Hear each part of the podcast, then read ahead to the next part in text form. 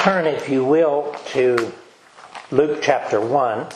And We'll be reading verses 5 through 17 of Luke chapter 1. But before we go there and read those precious words, I want to ask do you believe in the supernatural? Do you believe in the supernatural? You know, we must, because that truly is where God is. There is a supernatural realm that literally flows all about us every day. While those words might sound a little bit new age to you, it's not. It's right here in Scripture. We read those verses in Hebrews 12, and I'll read them again for us later. But the Lord wants you and me to believe in the supernatural because that's where He is, and that's where the angels are. That's where the souls of saints who have gone on before us, that's where they are. So let me read beginning in verse 5 of Luke 1. And I'm going to read this from the English Standard Version. Verse 5, Luke 1. In the days of Herod, king of Judea, there was a priest named Zachariah of the division of Abijah. And he had a wife from the daughters of Aaron, and her name was Elizabeth. And they were both righteous before God, walking blamelessly in all the commandments and statutes of the Lord. But they had no child because Elizabeth was barren. And both were advanced in years. Now, while he was serving as a priest before God, when his division was on duty, according to the custom of the priesthood, he was chosen by lot to enter the temple of the Lord and burn incense. And the whole multitude of the people were praying outside at the hour of incense. And there appeared to him an angel of the Lord standing on the right side of the altar of incense. And Zechariah was troubled when he saw him, and fear fell upon him. But the angel said to him, Do not be afraid, Zechariah, for your prayer has been heard, and your wife Elizabeth will bear a son, and you shall call his name John. And you will have joy and gladness, and many will rejoice at his birth. For he will be great before the Lord, and he must not drink wine or strong drink, and he will be filled with the Holy Spirit even from his mother's womb. And he will turn many of the children of Israel to the Lord their God, and he will go before him in the spirit and power of Elijah to turn the hearts of the fathers to their children and the disobedient to the wisdom of the just and to make ready for the Lord a people prepared. Here in these precious words, a very special story is being presented to us. One that's strange to much of our ordinary understanding, but is true in every detail. It's a story that reveals the beginning steps of the precious redemption of the souls of God's chosen people that He has in this plan that He uh, adopted long before the earth was ever created. Here He's giving us truths that are carefully fitted into the common and ordinary events of that current day. Truths that, unless you and I listen to them carefully, we might lose some of their meaning within the reading of them. Now, here, set within the matters of the daily life of this ordinary man who was a priest, God reveals to us that all of the next things that He's going to do, and there are going to be many, all of the next things that He will do will be coming from His own hand. Supernatural events, carefully intertwined within the ordinary natural events of the people of that day. And God wants us to know about them. That would also be true for all of the many other events that would follow these that we read about here today. The special visits that the angel Gabriel pays when he visits, not only here with Zechariah, but also with Mary later on. And then the birth of John the Baptist, and then also the miraculous conception of the Lord Jesus, and then his death and his resurrection. None of those events were going to be left solely to the will and the behaviors of men. Every meticulous detail would be carefully put into place and carried out by the hand of God. And He made those plans before even the earth was created. I make this point because it's being made here in these words. But why? It's because God wants you and me to know with a certainty that while, yes, mankind does have free will to do and to act in most any manner that man chooses, whether it be good or evil. And that mankind will surely take part in most all of the plans that God has. But there are still parts that God will not leave to the uncertain will of men.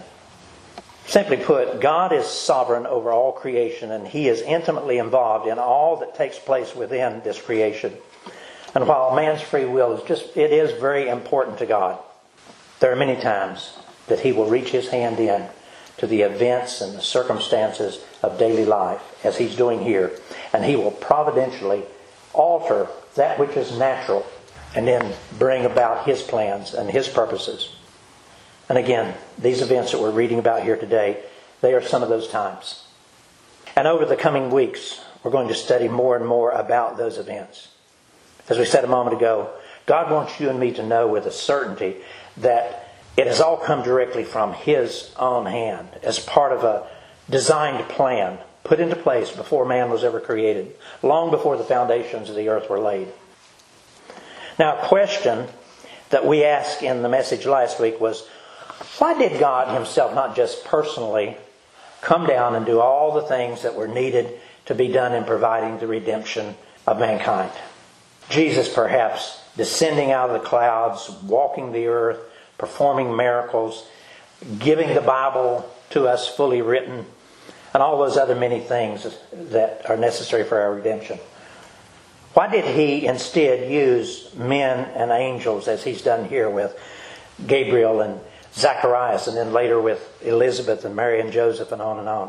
Why does God seem always to use men and angels to carry out His work? Because He'll do that again at the, when Jesus goes back to heaven. He'll say, "Go ye into all the world and preach this gospel, make disciples of all men." Why does He use men and angels to carry out His work? Simply put, God doesn't explain why, but we know that He does. And he knows that's what's required of us. And so here, in these words, are an example of it. And in doing it that way, God allows those of us who truly desire to know him as our Savior and Lord to clearly see that it is his divine hand that's bringing about every part of these miraculous works. What is it, though, that separates you and me out from the rest of the world that enables us to read these words that we're reading today and to actually see that God's divine hand is bringing all this about. What, what is the difference that causes you and me to believe what we have just read about this angel and about Zacharias and the visit there from the angel and the instructions that he gave to Zacharias? There again, as in all good things from the Lord, is a gift that he gave directly to us. In this case, it's a gift of faith. It is by faith, through the eyes of faith, that you and I have the miraculous ability to see and to believe things that we would not otherwise be able to see and believe. Things that others, those who do not believe in God, can't even imagine.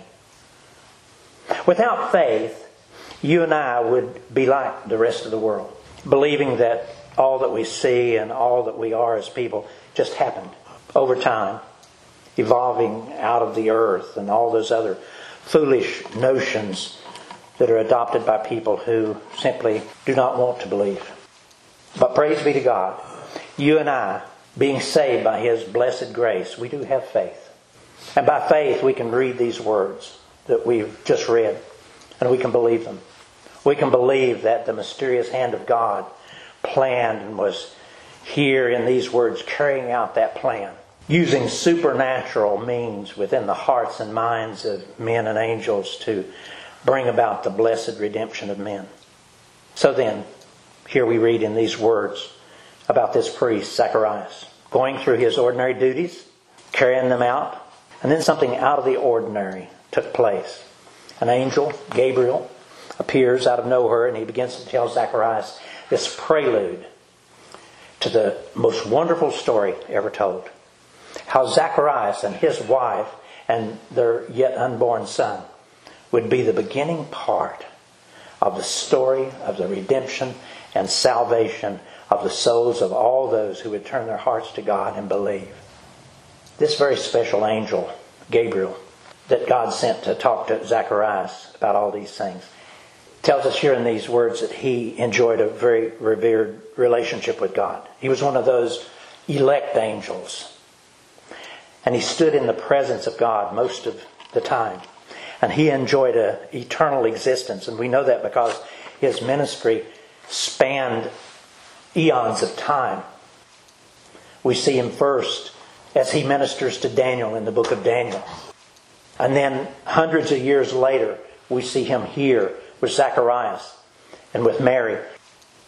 Now, folks, angels like Gabriel may never visit you and me.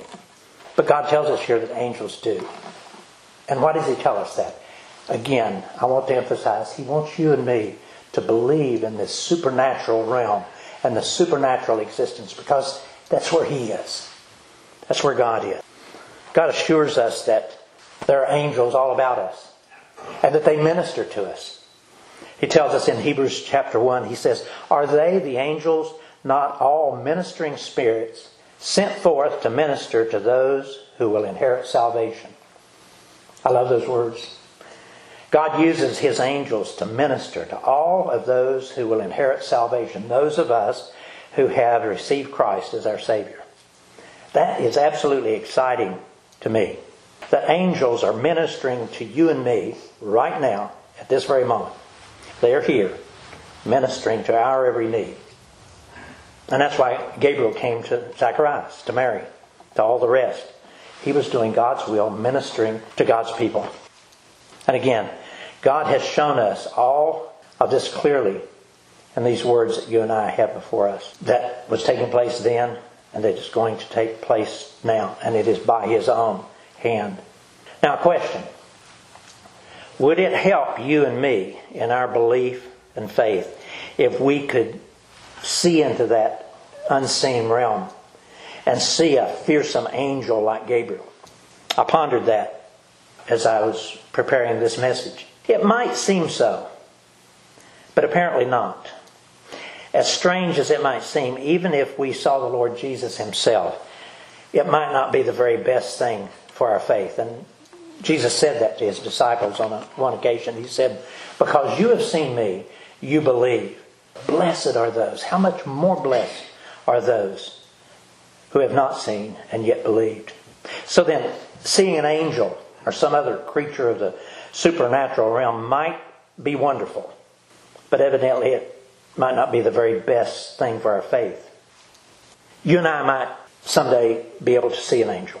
But most likely it would be as Hebrews 13 tells us, we entertain angels unawares. But with all that being said, it does seem to me to be the right thing for you and me to do, to take the time to ponder and to meditate on those unseen realms of God. I must tell you that it's an exciting thing for me to think about that and even embrace the existence of that other realm that swirls about us all the time. To believe that those angels, and as I mentioned earlier, the souls of fellow believers who have gone on ahead of us. They're right here. They live and move and have their being in the realms all around us, though they are unseen. Which brings me to another reason why I believe that God would have us to know about the existence and the work of His angels. It's because He knows that it is really hard for you and me to get past believing in only the natural. We are so well trained in the natural that the supernatural is inconceivable to us. The natural world and its protagonists, the strong voices of the academics and the scientists, they have stamped this indelible belief upon our minds and our hearts that if we can't see something, if we can't feel it or in some way sense it through our natural senses, then it just does not exist. But, folks, the Holy Spirit, in these words and in others, tells us continually that that's not so. But still, we've been so well trained by those clever thinkers of the natural world that we ourselves try to explain everything with a natural answer. These scriptures that we're reading here today clearly go beyond the natural, and they demand that we not only believe, but we embrace with open arms something that is unnatural something that is supernatural. Now, note here, though, that God does not try to build some clever argument to get you and me to believe in the supernatural things. he simply presents an angel, Gabriel, speaking in ordinary language to Zacharias. Now, Hollywood would have done it differently. We watch too many movies and we see too many presentations of angels. They would have presented Gabriel in all sorts of flashing lights and sound effects. But God simply here has Gabriel appear next to the altar of incense. There are times, by the way, when God does present himself and his realm in a more dramatic fashion. Here, God, in a matter of fact way, presents Gabriel in a way that says to you and me, supernatural is just as natural as natural, so I should believe it. I'm glad that God presented it in such a simple way. Now, may I repeat myself and say again that in this matter of God using his angels to present his truth to the human world, that was nothing new. That was nothing new took place there with Zacharias. The same thing had been taking place all through the Old Testament. God tells us in the book of Galatians that He even gave the law and ministered the law through angels. He tells us in Galatians 3, he says, it was appointed through angels by the hand of the mediator. That and other passages tell us that God used His angels to minister His law and His word to people all through the centuries. These scriptures tell us of, of hundreds of incidents of where God used his angels to intervene in the lives of men. Recall that Abraham's servant was shown a wife for Isaac through an angel. Recall also that Jacob wrestled with an angel. And in the book of Revelation, we find that the Apostle John was instructed to write letters to the angel of the seven churches. And folks, that gives us a thought to ponder. Does God have a special angel that is assigned to this church? Again, I'm saying to you and me, God wants us to believe that the supernatural is just as natural as the natural. So I ask again, do you would it be difficult for you to believe that God has assigned an angel to this church? Personally, I do believe so. And I also believe that from these scriptures that there are angels literally all around us every moment of every day. Let me read those verses that I mentioned to you earlier in Hebrews chapter 12, where the Lord tells us that we are right now living in what is called the city of the living God. The city of the living God. He says in verse 22 of Hebrews 12, You have come to Mount Zion, to the city of the living God the heavenly Jerusalem to an innumerable number of angels, to the general assembly, to the church of the firstborn who are registered in heaven, to God the judge of all, to the spirits of just men made perfect, to Jesus the mediator of the new covenant. Folks, God really wants you and me to know with a certainty that not only this event took place here with Gabriel speaking to Zacharias was real. But there is a whole supernatural realm swirling about us every moment of every day, right at this minute, this day. And though we might not be able to see them with our natural eyes, they are still as real and as present as you and I are. And until you and I are able to grasp and believe that all that's taking place, we will forever struggle with the actual existence of God. I'd like to say that again because it's so important. Until you and I are able to grasp, to embrace, to, to truly believe that all of these things are taking place in the supernatural realm, you and I will have a struggle with actually believing in the existence of God. Because that's where He is. That's where God is. That's where He lives. In that supernatural realm. You know, the poets and songwriters, they write wonderful songs talking about how far heaven is up there. And it is. But it's also right here. It's also right here, all around us. You and I need to remember that faith itself demands that we believe in the unseen, that the unseen actually exists. It's part of that foundational definition of the word faith. Faith, listen, faith is a substance of things hoped for and the evidence of things not seen. So then, as we continue with this adventure into the study of the beginning days of the Lord Jesus. We're thankful that God has given us this special gift of faith to help us, to enable us to believe what is otherwise unbelievable, and to be able to see that God's divine hand is guiding and orchestrating every step along the way. And I praise the Lord for that. Let's pray.